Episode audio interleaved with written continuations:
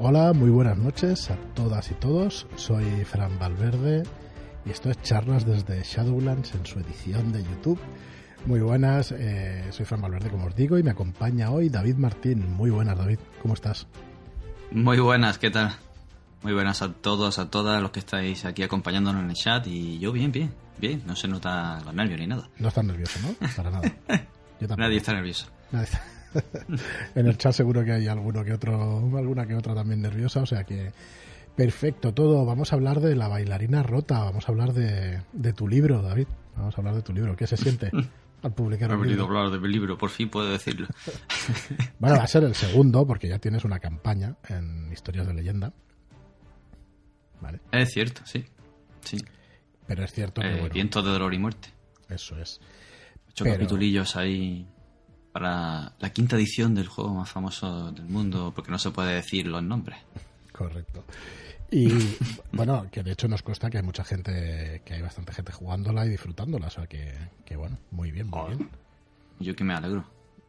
Bueno, pues estamos aquí, como os digo, para la bailarina rota. Va a ser un vídeo y un audio en, la que, en el que vamos a hacer muchos spoilers, ¿vale? Pero avisaremos cuando empiece. Avisaremos cuando empiecen los spoilers, vamos a avisar, así que no os preocupéis si alguno o alguna está escuchando esto, que cuando vaya a empezar el tema de spoilers lo diremos y os dará tiempo a, cortar, ¿vale? Para que no os enteréis de, esos spoilers. De hecho, se nota en los usuarios simultáneos viéndonos, en la gente que está viéndonos, se nota que, que no hay tanta gente por eso, por miedo al, al tema de los spoilers. Entonces, bueno, vamos a empezar eh, repasando la preventa. La preventa que está desde el 27 de mayo lleva hasta el 17 de junio, acaba en dos días. Así que lo primero es que si no habéis podido hacer la preventa, pues que sepáis que quedan dos días, que queda muy poquito y que podéis haceros con esta la bailarina rota por separado o en un pack junto con a un segundo de la medianoche, que es una aventura escrita por Enrique Camino y que eh, son dos aventuras en una. El libro viene a un segundo de la medianoche y viene la segunda ánfora también. La podréis encontrar en, en un pack de 39.95, como os decía, y por separado a eh, 22.95, ¿vale? Así que bueno, si no conocéis la web, shadowlands.es barra bailarina. Supongo que si estáis viendo esto y nos escucháis lo conocéis, pero si no, pues seadulas.es barra bailarina. Aquí estamos viendo algunas de las imágenes. Imágenes hechas, retocadas y, hechas con pintura encima de, lo que es una fotografía. Hay cosas que no es fotografía, que están dibujadas a mano, aunque no lo parezca.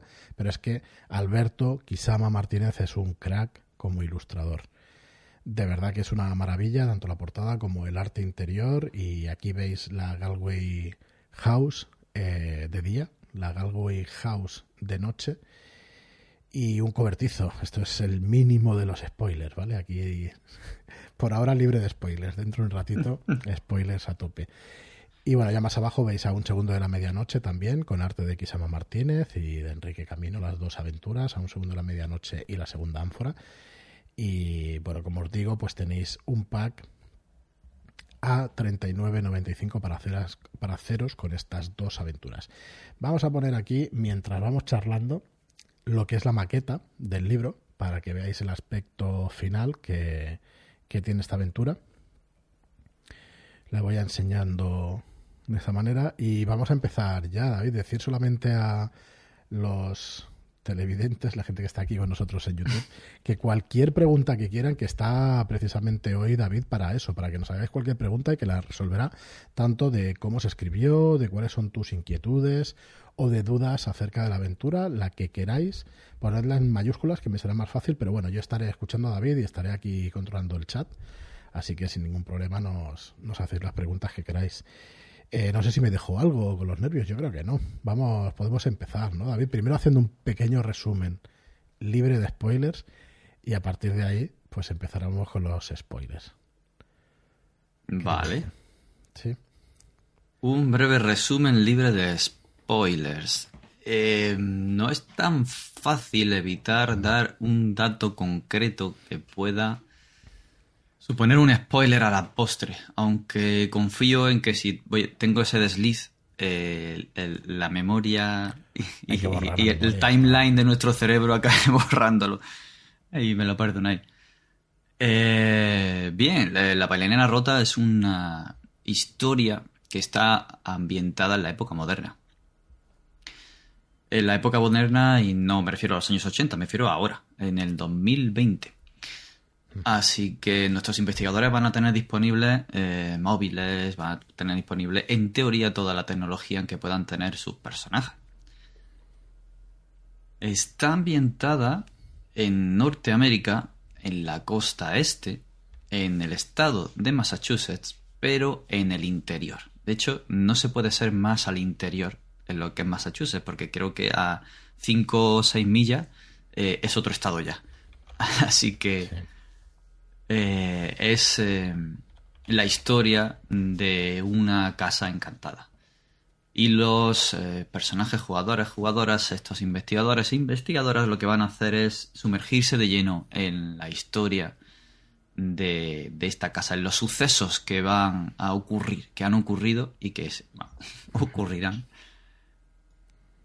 Ay, es que no sé, porque como diga alguna cosa más... Bueno, pues vamos a empezar Pero a bueno. decir también, es una aventura, no lo hemos dicho porque yo he presentado de aquella manera, es una aventura para la llamada de Cthulhu séptima edición. Para Eso ser es. jugado con cuatro jugadores y Sí, es de cuatro terror. Es una aventura de Es terror. Entonces vamos a empezar por los... Vale. tiene dale, componente de terror sobrenatural, eh, tiene presencia de los mitos, pero no es una aventura de los mitos al uso, no es una aventura clásica de los mitos en la que vamos a tener que hacer una investigación en una biblioteca o en internet y vamos a tener que seguir los pasos de tal y cual hasta que eh, al final pues todo se va al garete, ¿no? pero eh, no, no, la, la intención es la de vivir esa película de, de fantasma, esta película de miedo, de espíritus, y todo enrevesado y mezclado para darle una vueltecita de tuerca y con el trasfondo de los mitos poder llegar al interior de cada personaje y que cada jugador se sienta vinculado con parte de la historia. Creo que eso no sería spoiler, sino más bien una intención por mi parte en el diseño de la aventura. Y es que a mí una de las cosas que más me gustan cuando eh, juego una aventura o cuando la diseño es que haya diferentes eh, diferentes ganchos y diferentes razones por las cuales esa persona pueda, tenga o deba estar allí y hacer lo que hace. Todos nos hemos encontrado alguna vez un- unos personajes que aparentemente no tienen un gancho o que no tienen un enlace con una aventura y tenemos la, la posibilidad como jugadores de pensar, bueno, pues yo en esta situación me monto en el coche y carretera levanta y os quedáis. E intenta no hacer eso, sino tener la excusa suficiente como para que lo que pasa en la aventura importe. Y les importe a los personajes. Va a haber miedo, eh, dependiendo, claro, cómo se juegue. Eh, va a haber frustración y es una aventura adulta. Hay posibilidad de que algunas escenas y eh, algunas de las informaciones que ocurran no sean adecuadas para un público que no sea adulto. Con adulto también hablo eh, de los, las líneas y velos. Es uno de los pequeños apartados que al inicio yo lo la- recomiendo hacerlo porque puede haber ciertas escenas que puedan dar lugar a ciertos disparadores en determinadas mesas de juego. Entonces Sí. siempre es bueno hablarlo, saber qué es lo que se tiene entre manos Y y, y lo que puede surgir. Eh, David, explícanos qué es eso de las líneas y los velos, porque sí, aquí hay muchísima gente seguro que nos está viendo que sabe lo que es, pero es posible que algún día nos escuche alguien que no tenga ni idea de, de qué son esas herramientas de seguridad, ¿no? Que las vamos a llamar así. Mm. Para mí, las herramientas de seguridad en este contexto son un aviso para poder adaptar el tono y los eventos a la mesa, a la sensibilidad de la mesa, pero también es eh, la trampa de la carta blanca.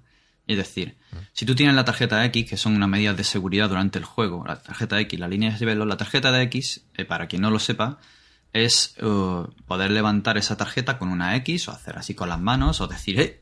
Paren ustedes. Se para y sin mediar más razones ese evento se eh, pasa por encima, se realiza una elipsis o no se entra en más detalle y luego se puede explicar o no qué es lo que ha ocurrido y tal.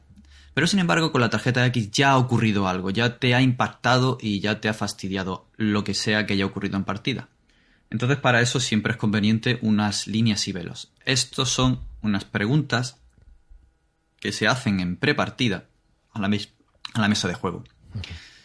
Y antes de la partida para saber eh, cuáles son las cosas y el contenido de la aventura que no quieres que salga, no estás dispuesto a enfrentarte a ello por las razones que sean, y los velos son aquello que sí puedes encontrar información o algo que se puede mencionar, pero para nada eh, debe ser explícito ni debe eh, salir con una fuerza y una potencia en escena. Así, por dar un ejemplo, eh, alguien que tenga aracnofobia tendrá una línea roja de arañas. No quiere que salga arañas. Pero quizá una persona que tenga miedo a las arañas no tendrá una línea, sino que tendrá un velo. No le importa que se hable de arañas en la, en la partida, le va a generar cierto nerviosismo, pero ya está.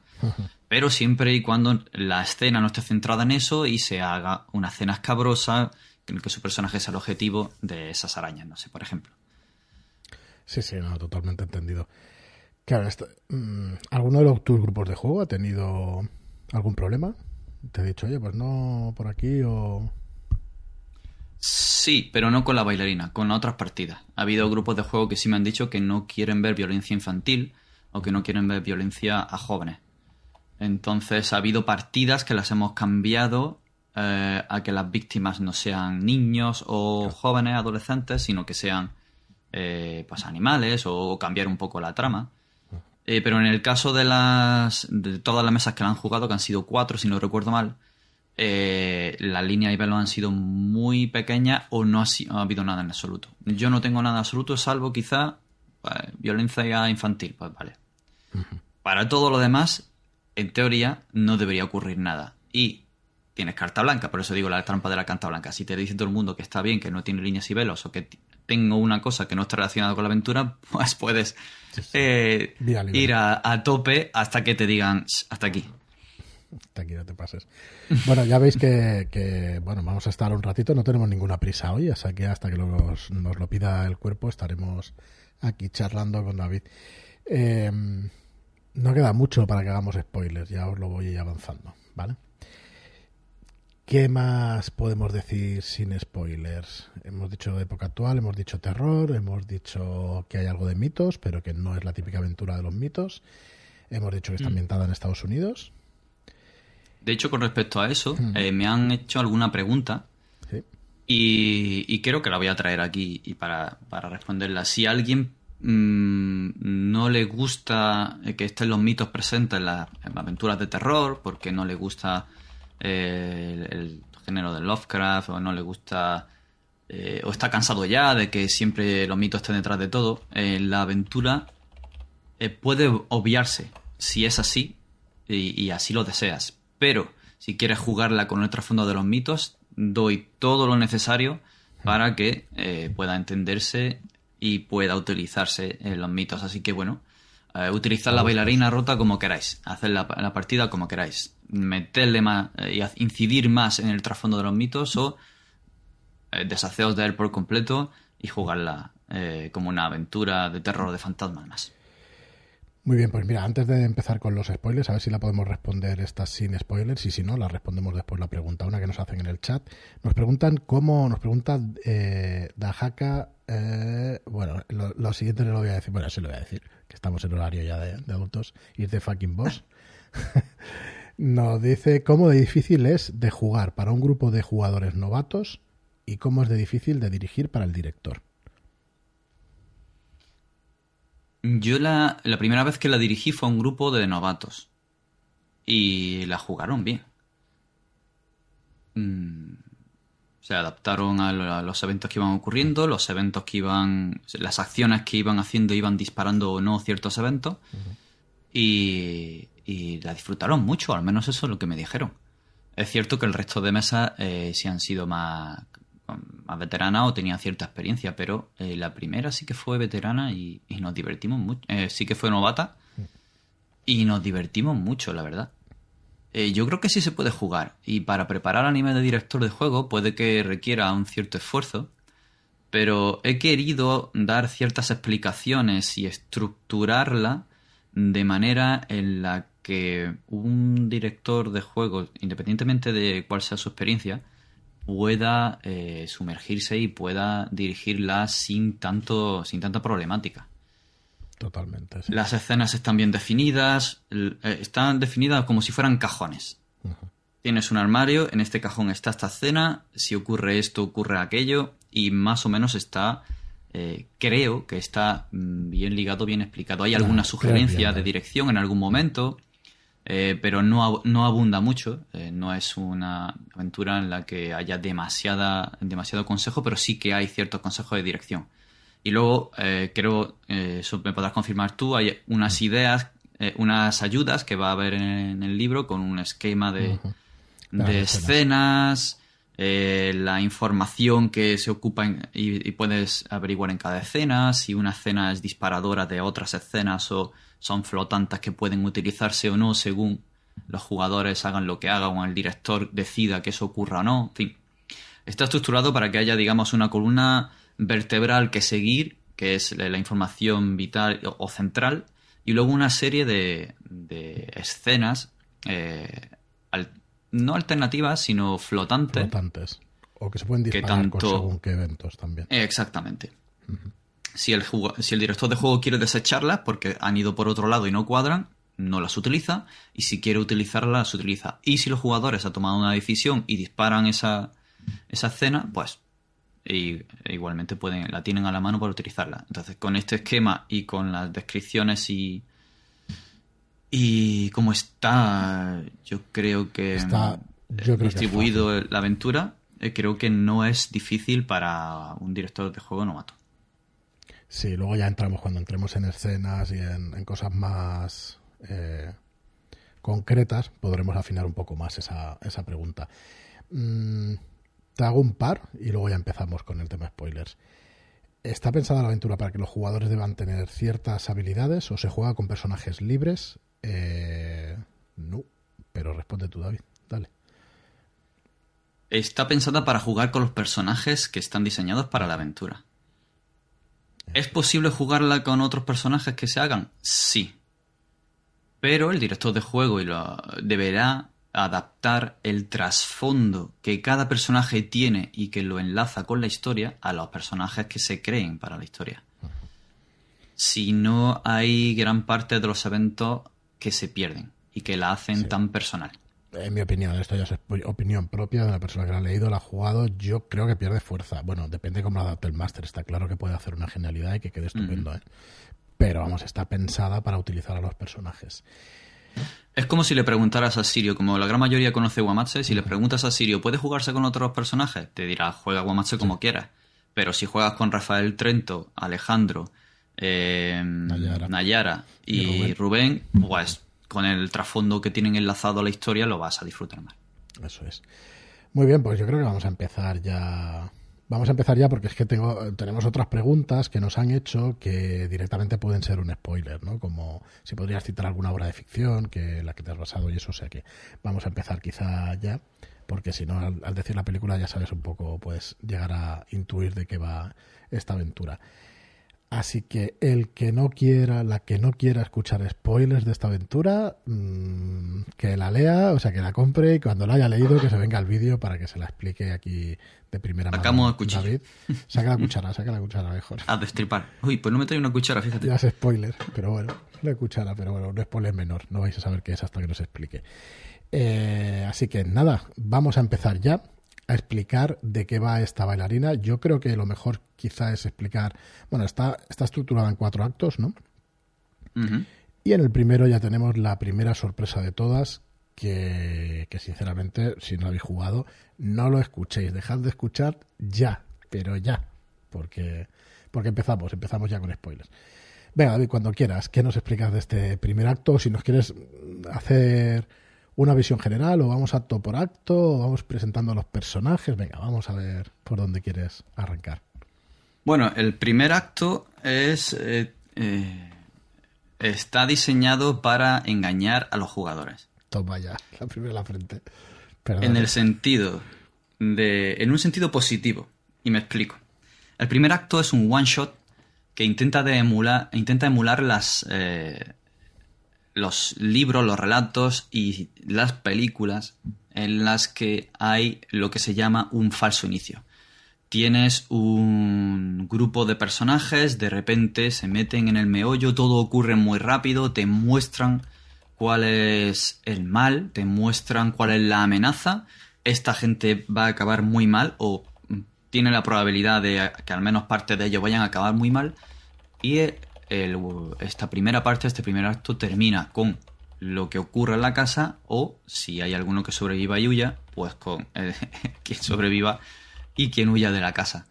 Entonces eh, la intención es a partir de ese momento empezar es que me han traído una cuchara. Bien, bien ahí. Bien ahí. tienes que tocarla, tienes que cogerla y hacer así con la cuchara. No me quiero estar ya, ya.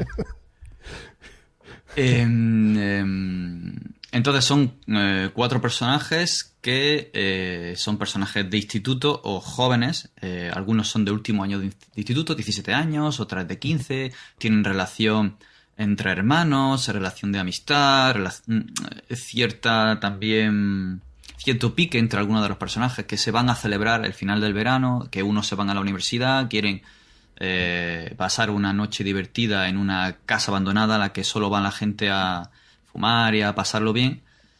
Y se retan a meterse allí porque muchos dicen que es una casa encantada. A fumar tabaco. Y, y claro, o sea, a fumar, a fumar tabaco o, lo que quieran llevar. Aquí la, aquí la mesa de juego se lleva lo que quiera. y entonces empiezan a pasar cosas. Lo que ocurra o no ocurra depende de sus decisiones y de una serie de eventos predeterminados que están hechos para que se le aprieten las calavijas, todo ocurra muy rápido y de repente, cuando termina ese one shot con los personajes que estén afectados, los que hayan conseguido huir y demás, lo que se hace es cambiar a los verdaderos personajes de la película. Entonces tienes este falso inicio en el que de repente aparece eh, la amenaza aparece además con fuerza y con dureza, porque hay una escena que puede ser muy dura, según cómo la lleve el director de juego y la mesa. Y em, lo que esto suele provocar es que eh, primero se sorprenden al ver esto está ocurriendo muy rápido, ¿qué es lo que va a pasar ahora? Se acaba la aventura. Le plantan los, nuevos personajes, claro, dice, es que se acaba la aventura. Pues no, ahora saca, haces esa especie de epílogo elipsis presentas a los nuevos personajes, le das 5 minutos para que lo elijan y para que lean su trasfondo una vez que lo hayan elegido, porque hay ciertas partes que son de personales de cada uno y el resto no lo saben, o puede que no lo sepan. Y eh, a partir de ese momento se juega con eh, lo que Hitchcock llamaría la, intriga, ¿no? Todo el público sabe que la bomba va a explotar y que esa gente tiene la bomba ahí, justo debajo de la mesa, y un entrevistador está entrevistando a otra persona, pero ellos no lo saben. Pues es jugar con eso. Ellos saben que en la casa hay algo, saben que es peligroso y por lo que está ocurriendo tienen que volver a ir. Y es jugar con esa tensión en meta. Vamos a alternar alguna, alguna pregunta, David, y seguimos. ¿Hay información o escenas nuevas en esta versión para la llamada séptima edición, aparte, eh, aparte, o sea, nuevas, aparte de las que hemos podido ver o escuchar en YouTube? ¿Escenas? Aparte de las aventuras que hay. hay sí, sí, hay contenido o escenas nuevas. Yo creo que ha sido transformando, ¿no? La aventura. Quizá la primera versión sea de una manera y la última ha sido de otra. sí, desde luego. El esqueleto sí que es, es el mismo, pero. Sí. Eh, las diferentes mesas han aportado eh, diferentes cositas y, eh, ya, vamos, es de agradecer ya no solo los testeos, sino jugarla y ver lo que se aporta, ver mm, dónde falla algo o alguna idea que de verdad mola y que la aporta a la mesa. A mí me ha ayudado un montón y estoy muy, muy agradecido a todas las mesas. Es. Sí, se ha transformado. Hay cosas que con respecto a las últimas aventuras hay poco cambio, pero sí que hay cambio. Ha habido un pequeño cambio para afianzar la parte de los mitos, ha habido otro pequeño cambio para eh, abrir una posibilidad, una puerta que abrieron uno de los, una de las mesas de juego. Y con respecto a esas partidas no ha cambiado demasiado, pero sí que hay cosas que se han matizado, cosas que han, se han alterado y alguna escena menor o una rama y matiz, sobre todo en la parte de la importancia de los mitos, que sí que ha cambiado. Muy bien. Bueno, pues eh, has explicado un poco el primer acto, aunque no has entrado en detalle. Eh, hay cuatro personajes que entran en la casa pues para pasarlo bien, al final, para pasar una noche ahí divertida entre adolescentes y se encuentran con que una entidad, no lo podemos decir así, para mantener un poco más el misterio, eh, pues empieza a hacer de las suyas y tienen que huir corriendo de esa casa. Allí van a haber bastantes elementos que luego se van a encontrar el resto de los personajes, ¿no? Van a, aparte de la casa hay un cobertizo y hay una serie de elementos que después se van a encontrar. Todo eso lo, tú lo diseñas conscientemente, el, tienen que ver el martillo, tienen que ver la botella, tienen que encontrarse con, con todo lo que se tienen que encontrar para que después juegues con el metajuego y se lo encuentren el resto. Sí, de hecho hay, está la posibilidad de que ya vean eh, algunos de los objetos que luego van a ser importantes. Y es muy probable que incluso ellos en, en, este, en este comienzo, en este primer acto, hayan eh, modificado algo en la casa, que luego, posteriormente, los personajes que vuelvan años después se van a encontrar. Entonces, sí, sí, eso está diseñado con, con el sentido de que estén ahí, de que funcionen de esta manera y demás. Por ejemplo, hay un objeto que se encuentra en el cobertizo, que eh, es una botella de whisky. Hagan lo que hagan con la botella de whisky, hay determinados momentos en los que siempre desaparece y vuelve al cobertizo. La han vaciado, la han roto, da igual. Vuelve al cobertizo. La han metido en su coche y se han ido un día fuera de la casa porque ya no aguantaban más, da igual. Puede que vuelva al cobertizo si se dan las condiciones necesarias. ¿Esto por qué es? Porque en realidad la botella está enlazada a uno de los espíritus poderosos que hay en la casa.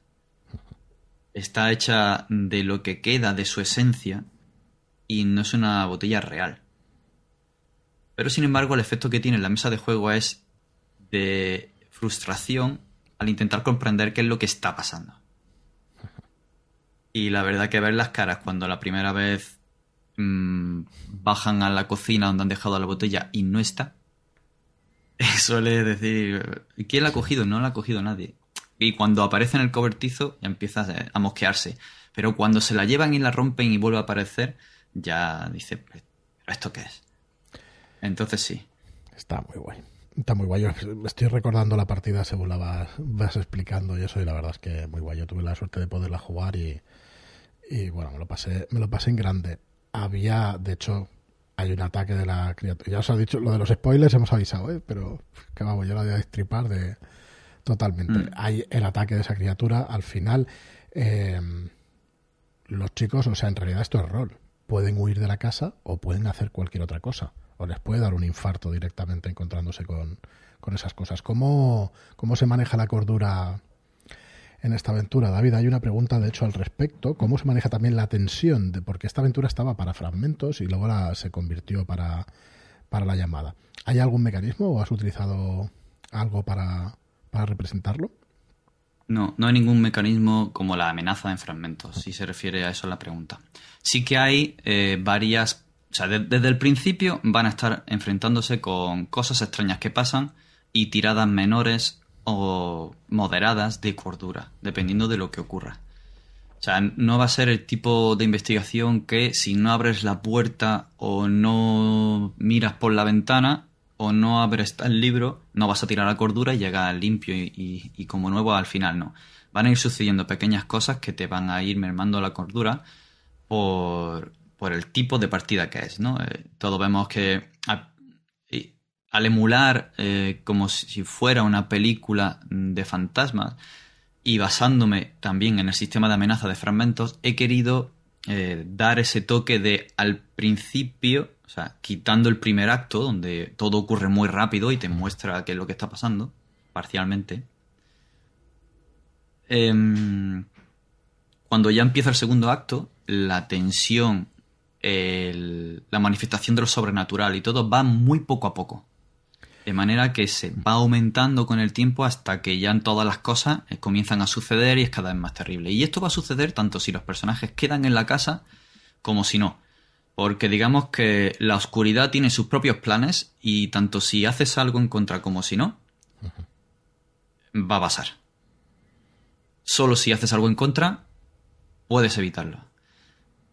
¿Esto quiere decir que hay una oscuridad a la que enfrentarse? Sí. Eh, al principio no es una oscuridad muy clara, luego hay un reflejo de que puede tocar parte de la oscuridad del interior de la gente que le rodea, incluso de ellos mismos. Pero es que eh, esta aventura está llena de dualidades y así se refleja desde el principio. En el trasfondo hay una dualidad. Están presentes eh, ciertas deidades del misticismo, del vudú, y esto ya es un spoiler, con respecto al sol y la luna, que además son tienen el reflejo en el hombre y la mujer, que además tienen reflejo en la casa con las manifestaciones que hay diurnas y nocturnas, y además que tiene reflejo con el papel que tienen los personajes, que es un algunos son más luminosos y otros pueden ser más oscuros. Entonces juega con estas dualidades constantemente y la significación que todas ellas pueden tener en la casa. Y le rodea con este velo de parece que estamos destinados a esto. No sé si me he liado ya de mucho, que yo cuando me pongo aquí de verborrea. Me parece estupendo. Cuando me pongo nervioso. Entonces, el acto 1, eh, lo que ocurre es eso, ¿no? Al final los jugadores pueden hacer lo que quieran, que ya decimos que se trata de un juego de rol, pueden marchar de la casa, pueden pelearse entre ellos, Efectivamente, pueden pasar muchas cosas, porque en realidad pueden pasar muchas cosas. Lo normal Sí, sí. es que pase según qué, no vamos, aunque hagamos tanto spoiler, alguna cosa la vamos a dejar en el aire.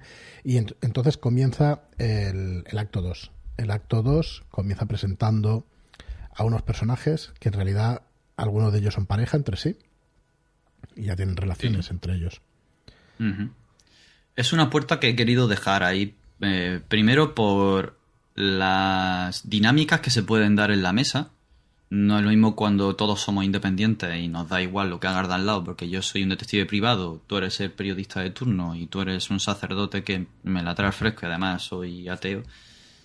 Eh, que si yo soy tu pareja y somos amigos de estos que también son pareja.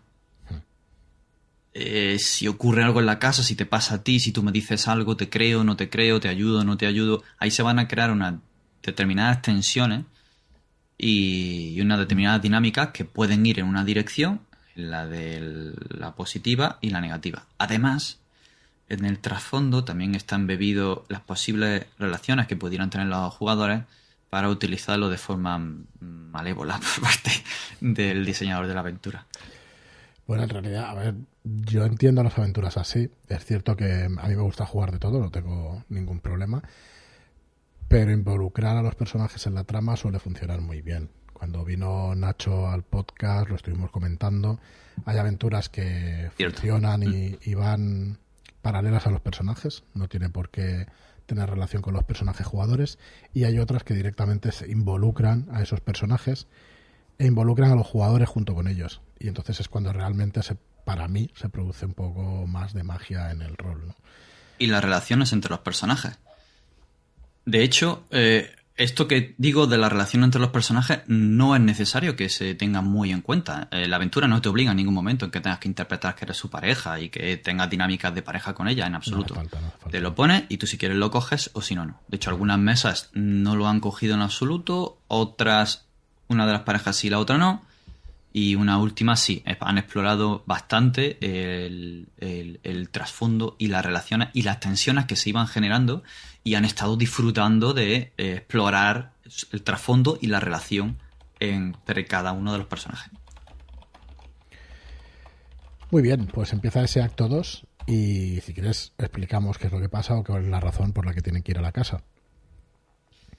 Sí, bueno, hemos tirado de cliché. Eh, en el género es habitual, es que a mí el género, el, por el cierto, género de terror por cierto, ¿qué- ¿en qué película te podría recordar que nos lo han hecho la pregunta antes y ahora estamos ya en spoilers? eh, ¿A qué película o a qué se puede parecer dentro del género del cine? Bueno, es una mezcla. No, eh, no es que no me he basado en ninguna película en concreto, sino más bien en el acervo mental que tenía y en ir respondiendo a las preguntas de diseño que se me iban generando y, y ideas de, de escena y de ganchos y de sucesos.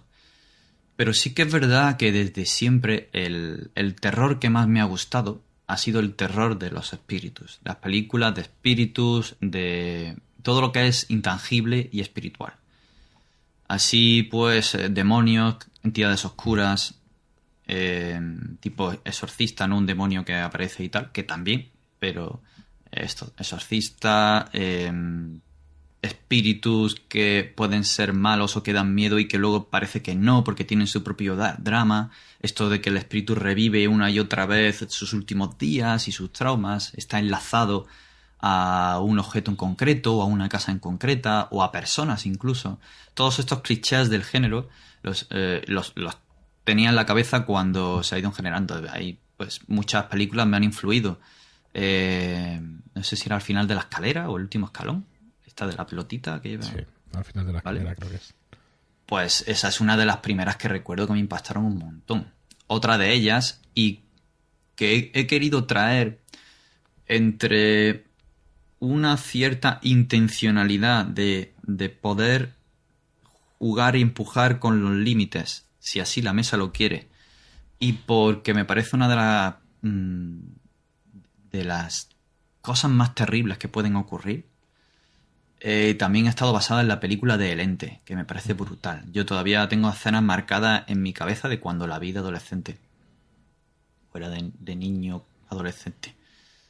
Eh, esa escena de un eh, espíritu maligno que habita en la casa y que se, se encapricha con la mujer, el marido no le cree, ella empieza a ser agredida, el marido sigue sin creerla hasta que finalmente ve esa cosa encima y solo ve los puntos de presión del cuerpo de, del cuerpo entre comillas del espíritu. Son escenas que tenía clavadas y me, causaron una gran rabia, frustración, miedo, eh, una mezcla de, muchas cosas que hoy día sigo recordando. Luego eh, películas como... Ay, no me acuerdo el nombre ahora. Pero es... Eh, esta película que está basada en un hecho supuestamente real, de esta familia que vivía en una casa y los espíritus, los malos espíritus acaban volviendo loco al marido para que acabe con su familia y les agreda y les ataque. Tampoco me acuerdo yo. Eh, creo que, que es el nombre de la casa pero no recuerdo ahora. Es que se me mezclan las series, las últimas que han hecho de Hunter Hill y cosas de esas, ¿sabes? Se me mezclan. Sí, claro, Hunter Hill eh, también. Aunque no es tanto una mansión llena de espíritus como la de Hunter Hill, pero. Pero sí, sí. Eh, luego también las películas estas de, Hunting, las de los Warren. Warren también, seguro. Que son muy buenas, muchas de ellas. Amityville, exactamente. Gracias, Eugenia. Eh, pues eh, un poco cogiendo un poquito de aquí, un poquito de allí y a veces no intencionadamente, sino intuitivamente.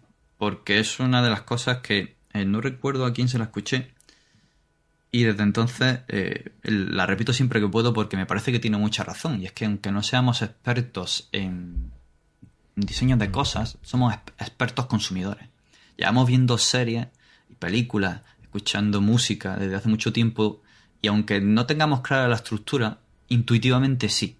Y aunque no sepamos exactamente por qué una película nos flipa o no nos gusta, intuitivamente sabemos qué es lo que nos flipa y sabemos qué es lo que no, nos gusta. Y con todo este acervo de gusta, funciona, no funciona, tal, he ido probando y he ido diseñando eh, la aventura. Entonces, ¿a cuál se parece? Pues tiene un poquito de lente, que forman parte de las posibles escenas escabrosas que se pueden encontrar si la mesa y el director de juego la quieren llevar a cabo así tiene un poquito de Amityville, en lo que hay algo que te puede volver loco y que te vuelva en contra de tus seres queridos. Eh, ahí tiene algo de, de socista en lo que se refiere a que hay posibilidad de que algo te posea o te influya mentalmente. Eh, el misterio de fantasmas que no se sabe muy bien si son buenos o no. El tipo de, mansiones eh, encantadas que nos podemos encontrar en muchas otras películas, ¿no? Como la de los Warren. Eh, en fin, hay, muchas influencias. Es que es un, es un género dentro del terror que a mí me ha gustado siempre mucho y he visto mucho de esto. Bueno, pues seguimos un poco. En el segundo acto hay unas personas, que son los jugadores, que tienen que entrar en la casa por una razón. Tampoco lo vamos a distripar todo. Y se van a ir encontrando con cosas que les van a ir pasando, ¿no? Explícanos un poco. Sí, lo primero que se van a encontrar es que la casa lleva muchísimos años abandonada. Eh, más o menos la han ido manteniendo hasta que el nivel económico y la muerte de su antigua dueña eh, dejaron de, pues bueno, hacía ya tiempo que no se alquilaba, este típico lugar que tiene mal nombre y nadie lo alquila ni nadie lo compra, desde hace mucho, y en parte es por cosas que han ido pasando y que están enterradas, quizá, para que si algún personaje las pide, se pueda eh, sacar e improvisar algún tipo de información pasada. Hay una breve, he incluido una breve historia no solo de la gente que vivía allí, sino de, la propia casa. Y ahí más o menos se dan detalles sobre desde cuándo no se habita, para qué se usaba antes de abandonarse y de manera que el director de juego pueda o la directora de juego pueda coger eh, esta información si se la piden. Pero una vez que llegan en la casa, al principio no va a estar ocurriendo mucho, ya que la encuentran descuidada, sucia. Eh, si los personajes en el primer acto han roto alguna ventana o han hecho alguna burrada dentro, se lo van a encontrar también. Entonces van a tener que hacer como mínimo limpieza y alguna reparación. Pero el lugar es idílico. Una gran parcela de césped descuidado y bosque con una gran casa, un gran cobertizo, un estanque descuidado, una zona hermosa rodeada de un bosque caducifolio con arces, castaños, robles. Y, y nada, es, es un lugar para, para, quedarse, no para entrar a vivir, porque que hacer mucho trabajo, pero para quedarse. Y en esto de ir y venir del pueblo en el que está, y eh, de ir quedándose en la casa, de decidir si se la quedan, la venden, la alquilan, qué es lo que van a hacer, van a empezar a ocurrir cosas en la casa, tanto de día como de noche. Las que ocurren de noche van a ir tardando un poquito por una serie de circunstancias que se explican en la aventura, y es que esa cosa eh, esa dualidad de la que he explicado al principio hace que por la noche hay una entidad oscura y peligrosa que está expulsada, exiliada al cobertizo por una razón. Y que por la noche va cogiendo poco a poco fuerza conforme hay gente en la casa y es cuando puede empezar a venir. Y conforme coja fuerza, más cosas va a poder hacer. Y cuanta más coja fuerza, mm, ya van a empezar a suceder cosas más, terribles, digamos, o potencialmente más peligrosa. Y en esta, aquí es una de las, de esta dinámica de ir haciéndose más poderosa y es tal cual, porque al principio eh, la entidad tiene menos poder y conforme vaya ocurriendo ciertas cosas, se va a ir alimentando su poder hasta un nivel máximo, en el cual va a poder eh, realizar ciertas, ciertas cosas con ciertas, digamos, poderes fantasmales con mayor fuerza. Y en este sentido sí que hay algún tipo de dinámica en el que al principio las manifestaciones son más suaves y se van volviendo cada vez más fuertes. Por este, esta acumulación de poder conforme van ocurriendo las manifestaciones. Pero de noche hay algunas y de día hay otras. Y es que hay más de una entidad en la casa. Sí, eso, es una, eso, es una, buena sorpresa. ¿eh? En la aventura tú piensas que hay uno, que hay un fantasma, que hay tal, pero realmente pues hay, hay varias entidades pululando por ahí. Eh, yo creo que es eh, ese segundo acto, como tú muy bien indicas aquí en el esqueleto de la aventura, que la tengo aquí delante, van a ir descubriendo un legado secreto. Pero van a irlo descubriendo poco a poco. Van a ir descubriendo qué es lo que enlaza a cada uno de los personajes con la casa y con la historia de la familia Galway. Pero si te parece, lo vamos a dejar ahí, porque ya no me parece spoiler, sino que me parece que les, les arruinas la lectura de la, de la aventura a la gente que la vaya a leer. Que bueno, los que la hayáis jugado ya lo sabéis, pero digamos que es eso. Que Desde el principio eh, hay un. Tienen un cierto número de días y hay una cierta información ¿eh? que se van dando al principio y que parecen como. Ah, pues vale. Y luego llega un momento en el que te das cuenta de, ostras, que esto es importante.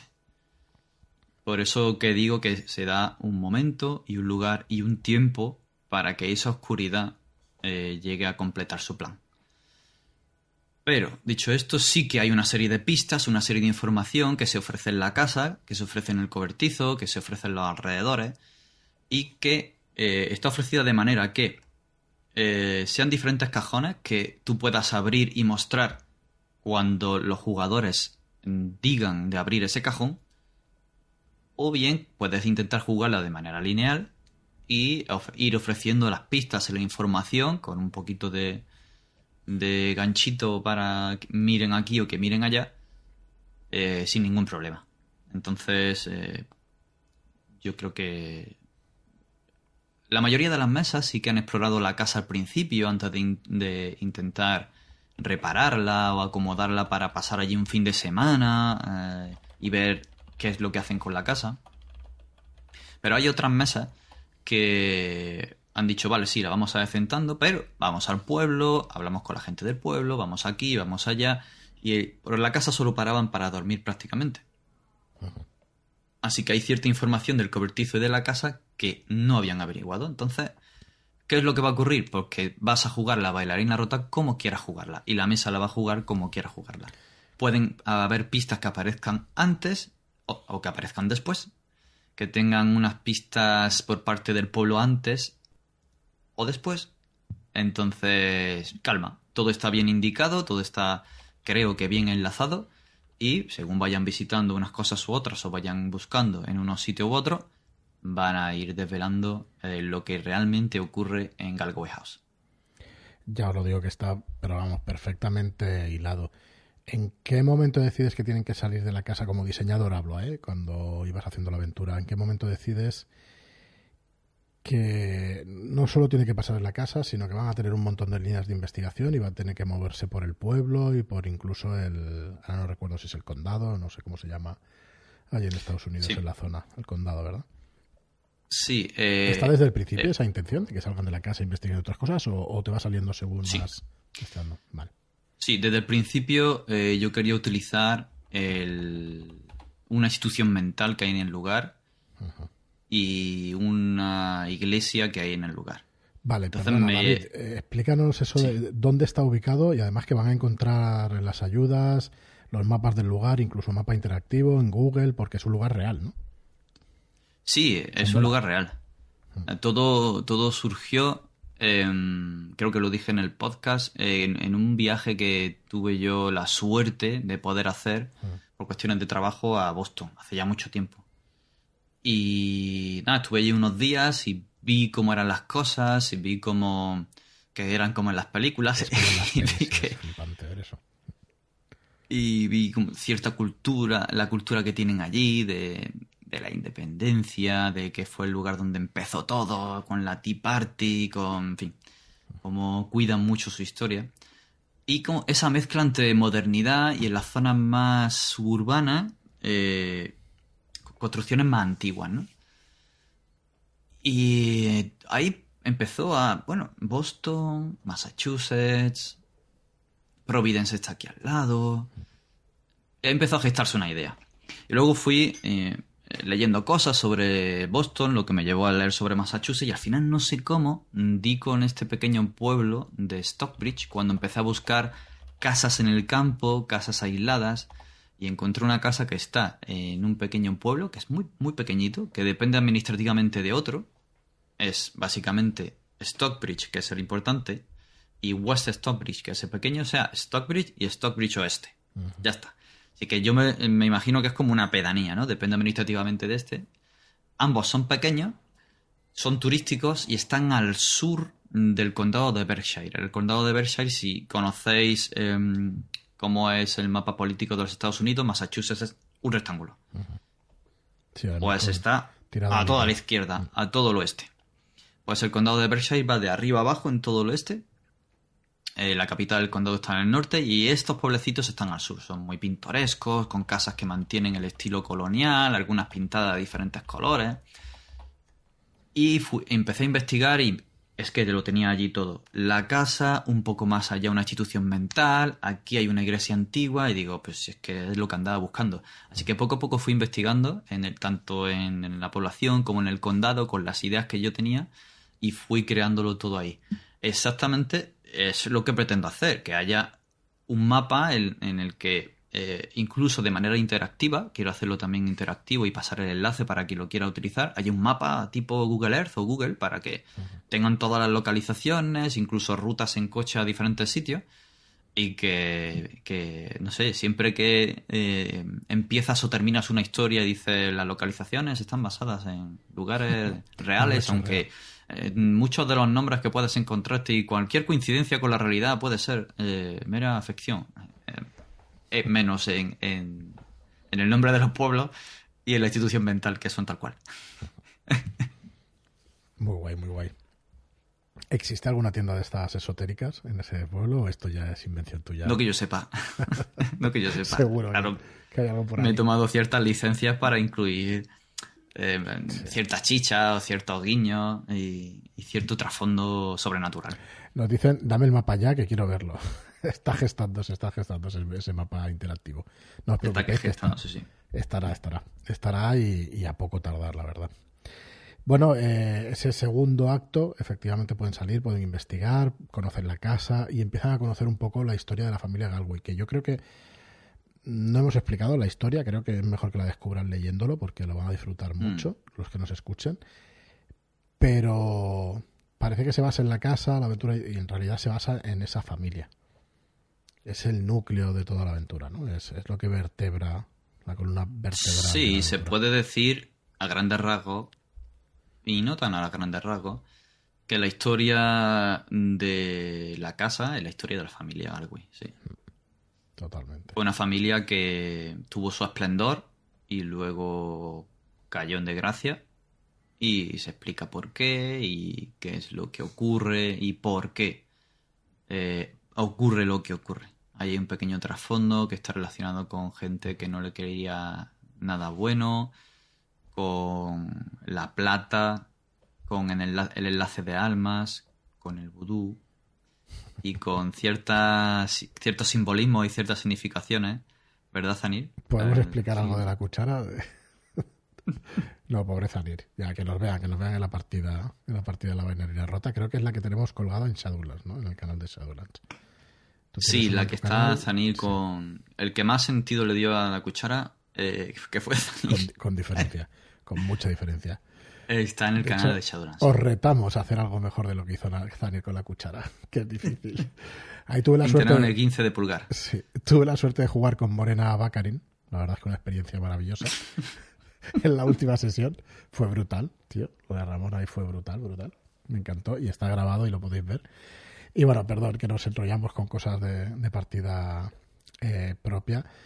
Y sí, como dice aquí Eugenio en el, en el chat, el trasfondo de la familia Galway es una maravilla y lo ideal es que lo descubráis por vosotros mismos. La verdad es que yo pensaba hacer más spoilers, pero es que no, no tengo ni corazón para hacerlo, porque es que es que destripa la lectura incluso, aunque la vayáis a dirigir. Yo espero pero- real, realmente que eh, las 14 personas que dice que están viéndolo ahora eh, no vayan a jugarla porque eh, gran parte de cosas se, se la van a perder. Aunque todavía quedan Queda algún que otro cuantas, giro y algún que otro... Y tanto que sí. eh, algún que otra información que puede sorprender. Nos hacía una pregunta, Elena, al principio, pero la he ido aguantando porque en realidad no hemos sacado el tema de la bailarina.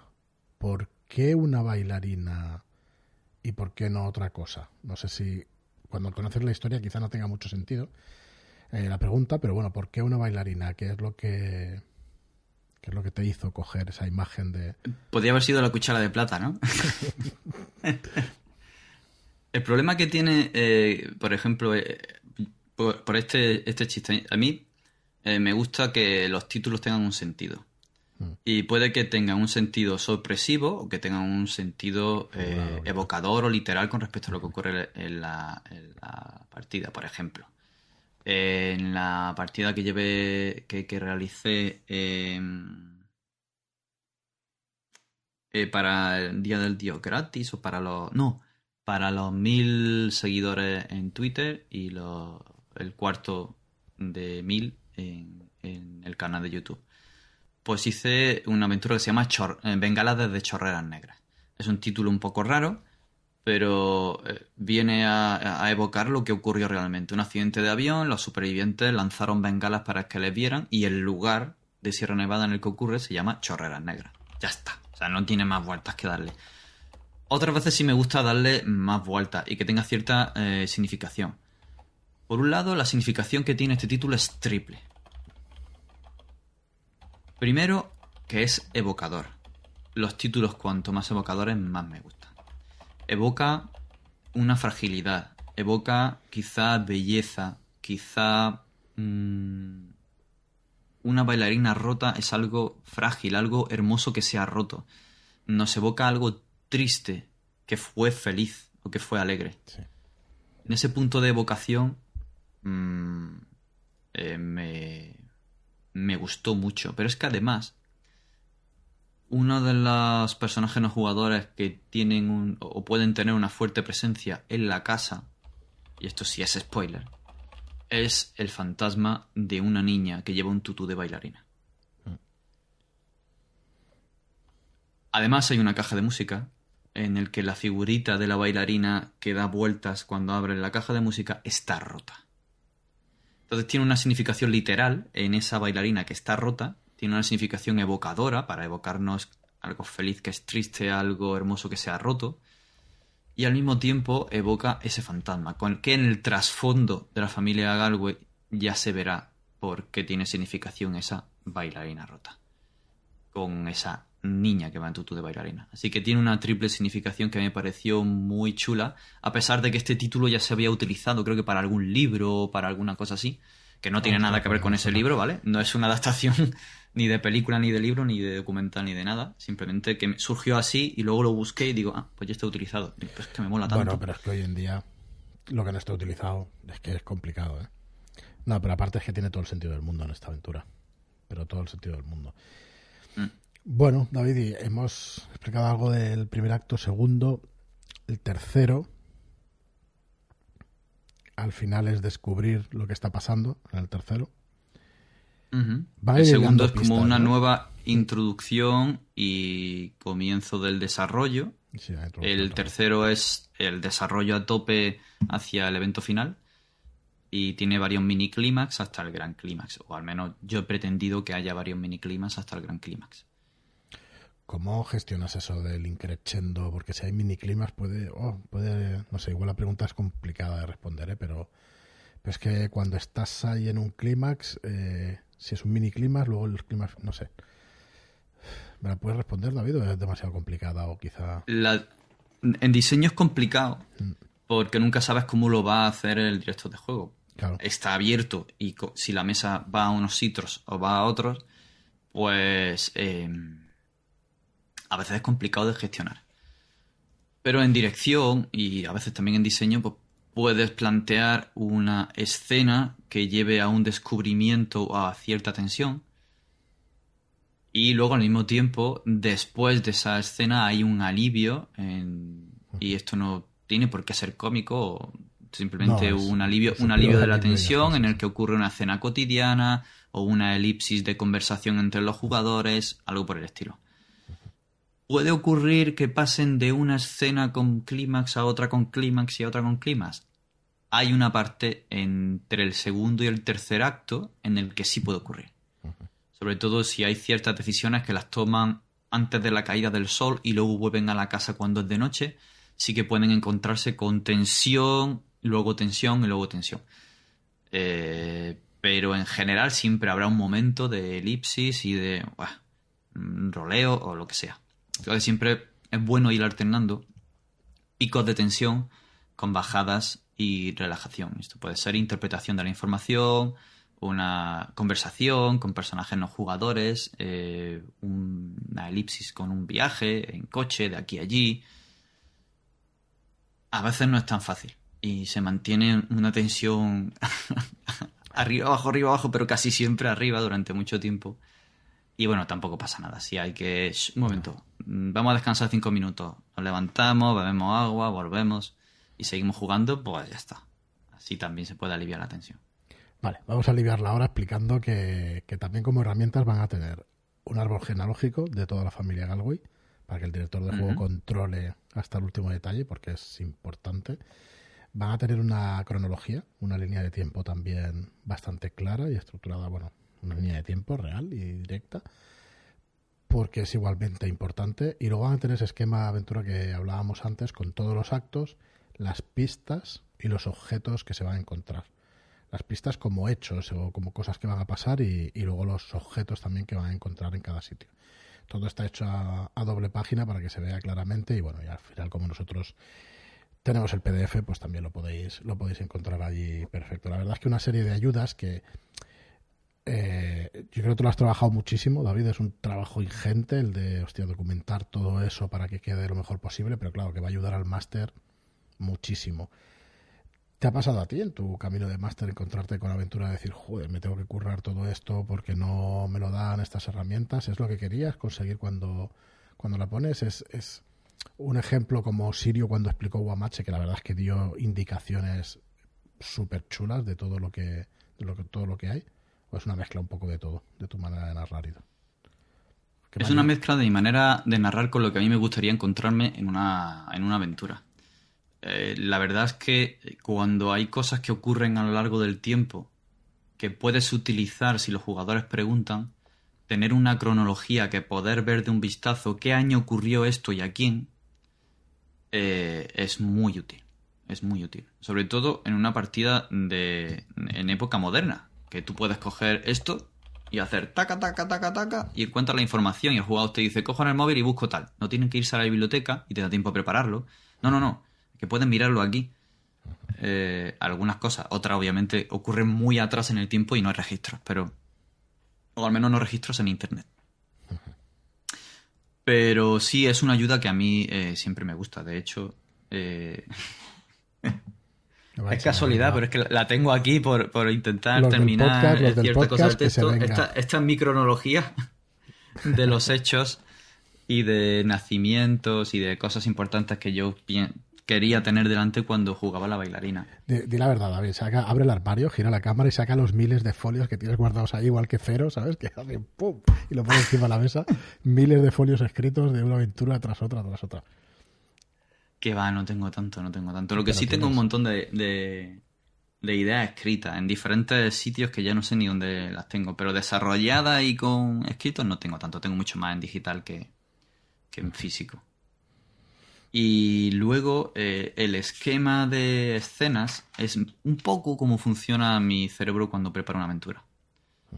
Suelo hacer un diagrama de flujo con diferentes escenas, disparadores, cómo se van ramificando, escenas posibles según las decisiones posibles que pueden hacer los jugadores y el resto flotante o improvisado.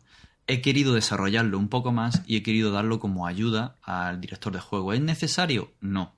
Pero como hay un número suficiente de escenas flotantes y de pistas aquí y allá, creo que tener eso delante o irte a esa página para consultarlo, creo que puede ser de mucha ayuda en un momento dado. Eh, aunque tengas tu libro en la mano para consultarlo, los apuntes que hayas tomado, pero si tienes ese esquema de diagrama, esto está conectado con esto, de aquí se pueden ir a estos tres sitios y de... En fin, no pretende ser un diagrama exhaustivo, que no lo es, y enlazar cada... Porque, ah, si dicen esto pueden ir... No, no. Sino... Bueno, pero sí marca claramente, ¿eh? de una escena a otra la marca muy claramente. Un, diagrama, mm, no para usarlo de forma lineal, que se puede utilizar, pero sí para saber mm, a este sitio no puedes ir si no han encontrado antes esta información. Y esta información está en esta escena y lo tienes escrito. En esta escena está esta información y está este objeto que pueden encontrar y tal. Luego te vas a la página en concreto que no sé ya si se va a añadir la página donde está esa escena, pero vamos, suelen tener los títulos de cada una de las secciones y de cada uno de los eventos que hay en la aventura. Te vas allí y lo tienes, tienes, tienes, el índice y tienes eh, lo que son el rango de los títulos y eso Entonces, sí, que me estoy enrollando mucho. Es una de las cosas que a mí me gusta hacerme y que me gusta mm, tener delante por si en algún momento se me escapa algo. Tengo ese diagrama de flujo. Eh, yo recuerdo, por ejemplo, cuando he estado dirigiendo eh, Historia de Más Allá del Velo en el canal de Shadowlands, mm. que me he leído Shadow Shot un par de veces, he estado preparando la sesión y he cogido y me he hecho un diagrama de flujo, en cajones, reacciones, mm, flechas. Esta es la pista clave, se obtiene con esta habilidad y esta es la tirada de esta habilidad que tienen que hacer y es un esquema, un diagrama de flujo que me hago tipo para tenerlo delante y echar un vistazo, vale, de aquí se activa esto y esto. Vale, ya está. Aparte de preparármela, claro. Bueno, un pequeño antes, perdón, David, antes de, No, no, de sí, sí, irnos sí. al, al clímax final, al último alto, al acto final, una pequeña sorpresa eh, barra errata. En la web tenéis que son 72 páginas de aventura, no, no van a ser 72, van a ser cerca del doble. Muy probablemente. Mea Estamos culpa. aca- Estamos acabando la maquetación y, eh, por cierto, eh, a un segundo de la medianoche está completamente acabada la maquetación y la aventura entera, la tendréis la semana que viene y la bailarina rota también estamos terminándola. Esperamos que para la semana que viene también tengáis el PDF definitivo, pero efectivamente, pues yo creo que de las 130, 140 páginas no creo que baje. Irá por ahí. Pero bueno, tenéis Sí, más contenido. mi- Es mi culpa porque eh, he querido dejar muy atado la- Ah, los eventos. Eh, iba a decir aleatorios, no. Los eventos Flotantes que decían. ¿no? flotantes, gracias. Quería dejarlos bien atados Sí, eh, pues está estupendo. Para que un director de cualquier tipo, si quiere leer esta descripción o esta parte en la que dan color y dicen, describen esta cosa así, y que lleva esto y aquello, lo puede utilizar si quiere, y si no, porque, bueno, eh, quiere adaptar al tipo de bailarina rota que quiera jugar con su mesa y que quiera llevar a mesa, pues no lo utiliza. Pero creo que era importante tener mm, un esquema claro y unas escenas Lo tiene, lo tiene. posibles claras. El que esté obsesionado. se Ay, ha alargado tanto. Perdona. Lo siento, me he liado a escribir cuando se lo envié. Pues dijeron, bueno, Los- las personas que quieran saber el número de palabras, por aquello de, de tener un dato que si seguía por el número de palabras, pues entre el anexo y el texto principal estamos hablando de 50.000 palabras. Así que, eh, bueno, tenéis contenido, tenéis contenido para leer. La aventura básicamente es la misma, pero yo creo que le van a sacar más jugo y es posible que dure alguna sesión que otra más. Porque tienes tanto detalle que al final si te va tirando los jugadores si te van tirando de la información pueden llegar a sacar petróleo. Pero bueno. por ejemplo, bueno, en vuestra partida, Mm. eh, Ramón planteó ir a visitar el hospital después de que ocurra cierta cosa. Que es un, evento que da una sorpresa y que tiene que ver con esto que tengo en la mano. Y entonces pasa una cosa que alguien, un personaje no jugador, acaba en un hospital. Hay algunas mesas que han pasado olímpicamente esa gente. "Ah, ¿Te has pasado esta movida? Adiós, no quiero saber más nada. Y hay otra gente que sí ha querido ir. Vuestra mesa lo planteó y esa, de hecho, desarrollar esa parte surgió de ahí. Son 10 Porque páginas creo más. que- Perdón, no. Troleo total. Perdona. ¿Son 10 páginas más? No, no, coño, me lo he inventado. Ah, yo qué sé. No, no, no sé. Lo mismo lo habéis puesto en, No, no. en un tamaño de fuente de 20 y de. No sé. No, no, pero está es estupendo. El, el meterle toda esa información y eso es que yo creo que facilita la labor a los Mm. que disfruten leyéndolo, estupendo, pero es que incluso a los que quieran ir más rápido es que está súper estructurado y súper fácil de seguir. Perdona que te corto, tío. No, no, es eso. eh, si deciden ir a ese hospital y tal, pues pueden ir y tienen un, un par de enganchitos ahí, incluso con el pasado, con lo que ocurrió en el primer acto, que es otra de las cosas que hay en la aventura. Hay diferentes ganchos con los personajes del primer acto que se los hemos quitado, pues ahora son PNJ y se los pueden encontrar. Sí, eso Y eso mucho. pues siempre da esa, esa cosilla cuando te lo encuentras. Mira Neo cómo se acuerda del hospital y de lo que pasamos allí, que fue yo en casi Sí, sí. Bueno, en la escena del hospital siempre tiene que haber. Estamos dentro de spoilers, ¿no? ¿Habéis visto el capítulo 4 de Stranger Things? Pues, pues parecido. No igual, pero hay que entrar en un hospital psiquiátrico, hostia. Si estáis jugando a rol hay que entrar y hay que, y hay que intentar pues llevarse documentación es hacer cierto. algo en un hospital. Siempre hay que hacer algo. O sea, hay una cosa. O sea, primero, el hospital que esté relacionado con esto no es el psiquiátrico. El hospital psiquiátrico es, es el otro. Pero es que eso del hospital psiquiátrico o escena en hospitales son un cliché, Que funciona como pero es que además. un montón. Sí, sí, sí. Porque a quién no le gusta tener una trama en la que tengas que ir a la incomodez de entrar en una institución mental, aunque probablemente esta institución mental no sea como las que tenemos en las películas, tipo Shatter Island o tipo el, en Things, por ejemplo. Eh, estas entidades oscuras en las que ocurre. No tiene por qué, pero el hecho de que sea una institución mental ya te pone en alerta. Totalmente, es que funciona, funciona. Por algo son clichés, que se dice, pero es que es, es cierto. Es que funcionan. Al final no tenemos tampoco que renegar de ellos, ¿no? Que, que no darles la importancia que tienen porque la, la tienen. Eh, sí, o en Mentiras Eternas, efectivamente. Eso también estuvo, estuvo guay. Ahí hubo de todo. Muy bien, David. Y bueno, estábamos hablando de climas, climas, eh, mini clímax, pero llega el clímax final, ¿no? Que es el, el, acto final, ¿no? Por llamarlo de alguna manera. Y acto 1, 2, 3, la intro primero, 1, 2, 3, y luego el acto final. Eh, no vamos a decir contra quién se tienen que enfrentar, porque yo creo que ha quedado bien. Hemos hecho mucho spoiler, pero hemos mantenido un poco el misterio de qué es lo que pasa en la familia y, quién está detrás de todos estos sucesos y todo eso. Y lo que sí podemos decir es que se, va a resolver ¿no? en este acto final. Cuéntanos lo que te parezca sobre, sobre el acto final. Eh, bueno, ya hemos dicho que mm, todo está lleno de dualidades. Y en este acto final también va a haber esas dualidades dependiendo de lo que hayan averiguado, de las acciones y decisiones que hayan ido tomando, este acto final puede ser, yo creo que hasta tres, se pueden plantear tres actos finales ligeramente diferentes y no en la, tanto en la naturaleza, sino en la forma en la que se puede presentar o el poder en el que se puede presentar. En esta aventura eh, sí que puedes vencer al mal no es como otras aventuras clásicas en las que ya desde el principio sabías que ibas a jugar a, que pierdes irremediablemente tu cordura y nunca has tenido posibilidad de hacer algo. En esta sí, pero va a depender mucho de lo que hagan los jugadores.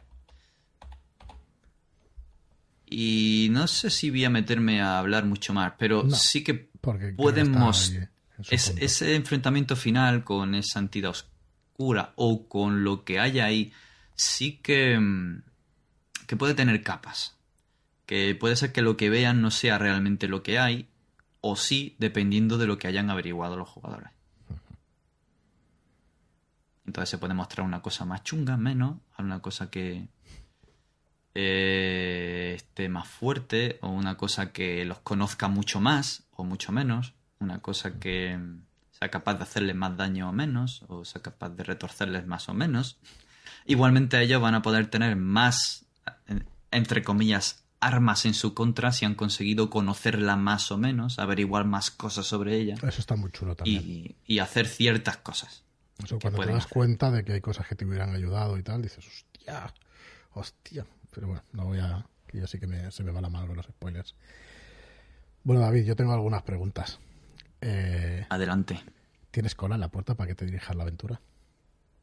Mucha, ¿no? Pues desde que se anunció la preventa, eh, ha, habido como cinco o seis mesas, no personas, que me han dicho de jugar. Yo estoy encantadísimo. O sea, estoy muy ilusionado, tanto porque la gente quiera jugar conmigo, como porque la gente quiera eh, hacerse con la bailarina rota y quiera dirigirla y jugarla. Es una sensación eh, de nervios, ilusión, emoción y también miedo por lo que se vayan a encontrar, si gusta, si no gusta. Pero lo que no me causa y lo que no me genera es tiempo. A mí me encantaría poder dirigirse a todo el mundo y que ellos extendieran la, palabra, ¿no? En plan de soy el, el rolero profeta, te dirijo mi aventura y luego la diriges tú. A ver, pero... aquí delante de todo el mundo, es una aventura honesta. Pero es que no llego. Es una aventura honesta que no tiene por qué gustar a todo el mundo, porque no los géneros no gustan a todo el mundo. Está claro que a quien no le guste el terror no va a poder jugar la aventura, ¿no? No la va a poder disfrutar. Pero es una aventura muy bien escrita, honesta y que te da lo que promete, pero claramente. Así que yo, sinceramente, muy recomendable y que la disfrutéis todos porque, vamos, es estupenda esta bailarina rota. Muchas lecturas a muchos niveles, pero muy bien explicadas. O sea, no, no vais a tener que hacer grandes esfuerzos para comprenderla, aunque la trama eh, iba a decir es compleja, bueno, es intrincada, ¿no? De alguna manera, compleja no es, porque una vez que la entiendes, pero sí que es verdad que hay hilos y hay madeja. Eh, yo, por explicarte alguna de las cosas que sentí cuando la jugaba. La primera escena que hemos dicho de la introducción y tal, que es el falso inicio, pues bueno, sí que ha sido un spoiler grave, pero ¿qué le vamos a hacer? Eh, yo pensé, hostia, yo pensaba que eran dos o tres sesiones de juegos, esto se acaba ya, esto se acaba ya, nos matan aquí a todos en la casa y tal. Primera sorpresa chulísima, o primera sensación de juego. La siguiente es que empieza la partida de verdad y seguía pensando lo mismo. Ostras, eh, bueno, llegas a la casa y parece que no haya demasiada cosa y empiezas a rascar, a rascar, a rascar y es brutal lo que vas encontrando. Y lo tercero ya, espero no pasarme con el spoiler, es hechos que tienen los personajes en su trasfondo que van a salir después en la aventura. y ahí los pelos como escarpias. ¿Te acuerdas de la escena esa en, en la tienda, precisamente esoterismo y tal, cuando descubres, hostia, aquello, la verdad es que me puso los pelos de punta. Eso estaba con Neo eh, directamente, eh, creo que fue con él la interacción y eso, y hostia, yo la verdad es que me gustó, me gustó muchísimo, muchísimo. Así que bueno, si pongo un pequeño granito de arena para hipearos y para que, ya sé que los que nos estáis viendo sois directores y directoras de juego, pero, pero vamos, para el resto sí, no sé, muy, muy guay, la verdad es que sensaciones muy chulas. Así que ya lo están diciendo por aquí, tiene terror, investigación y hay, es verdad, muchas partes de emotividad. Así que mucha mucha emoción, de hecho, en toda la vida. Lo que dice Leo, lo que dice Leticia, joder, yo estoy encantado de jugar con ellos. Y eso que dice Leticia de que eh, va a ser complicado, como si ella no, fuera una crack dirigiendo. Totalmente. Leticia, todos queremos jugar bajo tu batuta sin problema, al revés deseando. O, bajo tu regla de profesor. lo, que, lo que lleves a clase. no sé. tu cuchara. sí, sí. Una, una, pasada, una pasada. Sí, yo, yo disfruté un montón. Esas escenas, eh, algunas de esas escenas en las que se relaciona el trasfondo del personaje con lo que está ocurriendo o mm. con el trasfondo, están diseñadas para que sorprendan en ese momento. Eh, de hecho, en esa escena incluso eh, quería eh, relatar cómo la dirigí yo, pero como está en, dos partidas mostrado, sobre todo en la, de en la que está aquí en Shadowland, ahí está bastante más desarrollado, la, la que jugasteis vosotros. Em, en el libro dije, bueno, pues no voy a utilizar y, describir cómo es esa escena porque tampoco quiero coartar a nadie que la lea a que la dirección de juego tenga que ser así. Pero sí que he incluido, creo que son un par de frases o, tres para decirle a, al, Eso es de la dirección, a quien vaya a dirigir, cómo puede enfocar esa, esa escena para que pueda resultar sorpresiva cuando se desvela al final. Pero aquí cada cual que lo dirija, ni mucho menos cualquier cosa que haya, ni eh, cuándo se pide una tirada, ni la dificultad de esa tirada, ni cuándo se pide una pérdida de cordura, ni la intensidad de esa pérdida de cordura están escritas en piedra. Es algo que me gusta indicar. Adáptalo al tono que queréis jugar, adáptalo a las dificultades de las circunstancias que están ocurriendo en ese momento. Son solo orientativos y lo que te puedes encontrar son sugerencias. A partir de ahí. Voy a añadir que son sugerencias muy buenas y que las toméis porque hay una razón por la que se escriben las cosas. Y luego ya, pues vosotros modificáis, pero intentad jugarla una primera vez. Si sois los las directoras o directores de juego, intentad jugarlas como la diseña el autor y a partir de ahí hacer lo que queráis, que es vuestra aventura y que la disfrutéis como, como queráis. Pero yo sí voy a romper una lanza a los autores a decir, jolín, si la han diseñado de esta manera. Es cierto que alguna puede tener algún, algún error, ¿no? Alguna aventura o alguna cosa, pero es que está, está testeada cuatro veces con grupos distintos de gente. Vamos, yo creo que tiene pocas, pocas fisuras le vais a encontrar. Así que nada, yo la verdad es que no sé si nos queda algo. ¿Quieres explicarnos algo más, David? Sobre este sobre esta aventura, sobre esta historia de la familia Galway, sobre esta bailarina rota. Eh, bueno, hay hechos bastante escabrosos y que eh, no se sienta ninguna mesa obligada a desarrollarlos en el sentido en el que se entrevé que pueden llegar a causar. Ya he hablado de mm. la inspiración de la película El Ente y por diferentes cosas de que uno tiene en la cabeza de la vida o de lo que iba cargando en la mochila. lo podemos pues decir, va incorporando. lo hemos estado hablando ¿eh? en, edición, en la editorial y contigo, con el autor que claro, son cosas que te preocupan, pero a mí me preocupa más meterle censura a una obra que no se la merece. Y mejor va un montón, así que cada mesa, lo que estás diciendo tú, ¿no? Cada mesa que se lo lleve hacia donde quiera. Tú dices lo suficiente como para que pueda ser lo más escabroso del mundo. Pero yo creo que con sutileza y con mano izquierda para que, para que no, por lo como mínimo, que no ofenda a nadie lo que, sí, ahí el equipo editorial me ha ayudado mucho a enfocarlo de la manera adecuada. Ahí, tanto Marta como tú y el resto de gente que han leído eh, el manuscrito y que lo han trabajado, pues sí que me han dado indicaciones de, bueno, esto puede ser muy duro dependiendo de quién lo lea. Y claro, entonces yo a veces eh, eh, soy un poco explícito de más y, me cuesta darme cuenta de que... Ah, esa explicitud, creo que es como se dice, no es eh, necesaria para todo el mundo. Bueno, y para, es para nada, David. Yo creo que, que, estaba estupendo hecho y eso, y que al final pues hace con la mejor intención. Pero bueno, que lo sepa la gente que hay un trabajo detrás de, del autor y de los demás. Nos pregunta Leticia que qué número estimado de sesiones tiene. Pues respóndelo tú, Leticia. respóndelo tú porque creo que tienes una sorpresa ahí para decirnos. ¿Cuántas, cuántas pues sesiones estuvieron el grupo de Leticia? Eh, o ya no te acuerdas porque no las podías contar. Eh, pues fueron, creo que el doble del, del, resto. O sea, que tuvieron que ser ocho, entre 8 y 10, si no recuerdo mal. Em, pero claro, eh, las suyas al principio eran más o menos de dos horas clavadas, luego se fue la cosa, ya tú sabes. 11. Y, y ellos quisieron explorar el aspecto de las relaciones y las tensiones que iban surgiendo entre las parejas y entre los amigos o, los no amigos. Entonces hubo sesiones que tuvieron un montón de tiempo hablando entre ellos, en el café o desayunando o haciendo lo que sea y explorando ese trasfondo, hicieron un flashback, entonces eh, disfrutaron o quisieron meterse mucho en eso. Además, cuando yo se la fui a dirigir, me dijeron, lo que haremos a fuego lento, a nuestro ritmo. Entonces no estuve dando acicate para cortar escenas y que ocurre esto, eh, simplemente por dejarles y hacernos a todos disfrutar con ese desarrollo. Bueno, es que. Eh, aunque sí es cierto que ha cambiado un poco con respecto a la partida que está en mi. en mi canal y la que está en el canal de Shadowrun. Mm.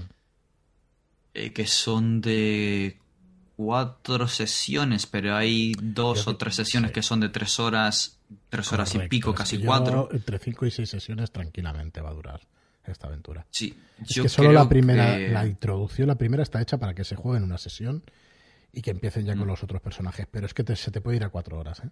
Esa, esa partida. Sí. Se te puede Yo creo que se puede puede dar para entre 10 y 15 horas de juego, dependiendo de cómo se, mm. se haga la mesa. Esto es claro, son unas 4 a 7 sesiones online, 4 a 6. Eh, y en mesa, pues dependiendo. Eh, yo siempre lo digo, el aullido de las quimeras fue un one shot. Pero lo jugamos en casi 12 horas. es que esto es parecido, esto es parecido. Realmente se puede jugar un one shot, pero un montón de horas. Si tú te, empiezas por la mañana, te encierras y comes allí y haces todo y tal y cual, pues claro, te cargas una, aventura de 15 horas. Es una experiencia chula, ¿eh? A mí sí me gusta, te metes mucho. Eh, ahí hay contraste.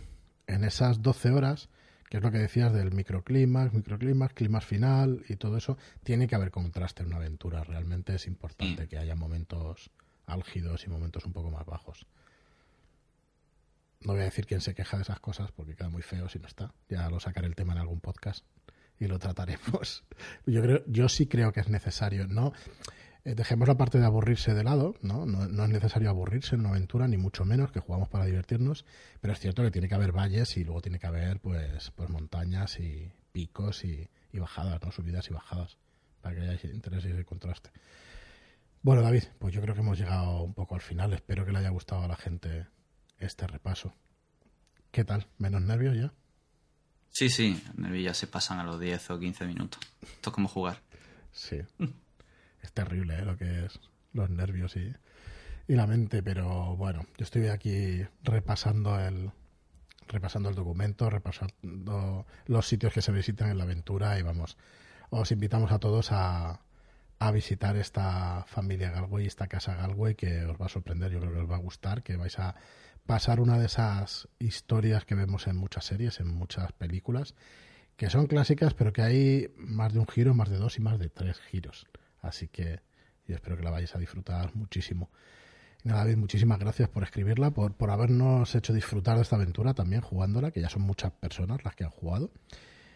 Y que van a ser muchas más las que la jueguen en sus casas y por internet. ¿Qué vas a pensar cuando veas ahí la aventura en, en algún canal de YouTube? Alguna verás, ¿no? Pues, no sé, solamente puedo imaginarlo puedo imaginar que me hará una ilusión tremenda y también me dará un respeto tremendo. El ver si le gustará, si no.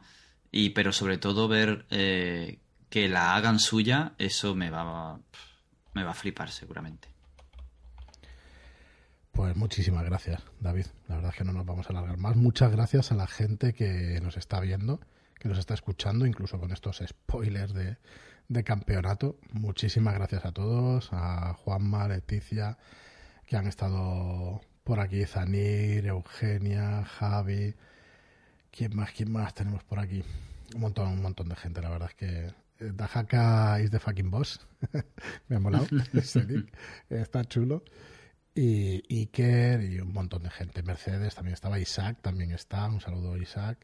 Eh, Juan Esken. Un montón, un montón de gente que la verdad es que nos sentimos siempre súper arropados. Dar Pepe también. Que está ahí en los inicios, no habla demasiado, pero están los inicios ahí de Shadowlands y del, y del chat. Iván Aguado también lo tenemos por aquí. Manuel GM por descontado, Xavi Aisendri, Neko de Suka, Elena. Culpa del rol, que se ha ido. Dice que spoiler, que le tienes que dirigir la aventura y se ha ido. Me parece que no ha querido, no ha querido estar por aquí. Y nada más, no me, no me enrollo más. David, muchísimas gracias por acompañarnos y por escribir esta preciosa aventura. Al contrario, muchas gracias a Shadowlands, a ti, a Marta, a, todo, a Kisama, a todo el mundo involucrado en en la bailarina rota porque para mí, vamos, es un, es un sueño que pueda una aventura gustar a, la gente, poder tener la oportunidad de escribirla y que se publique y que, vamos, es que no me lo creo, me cuesta creérmelo. Nada, yo eh, el agradecido y las gracias son mías. Para nada. Muchas gracias, muchas gracias chicos a todos, a, a, todos vosotros y vosotras por escucharnos. Gracias, como os digo siempre, por el apoyo, por el, por esas reseñas de 5 estrellas que nos ayudan muchísimo, nos han ayudado y nos ayudan muchísimo. Y por vuestros me gusta y comentarios en iVoox, eh, suscribiros al canal de YouTube, que no lo digo nunca, pero también, también. Y nada más. Muchas gracias y hasta la siguiente. Hasta luego.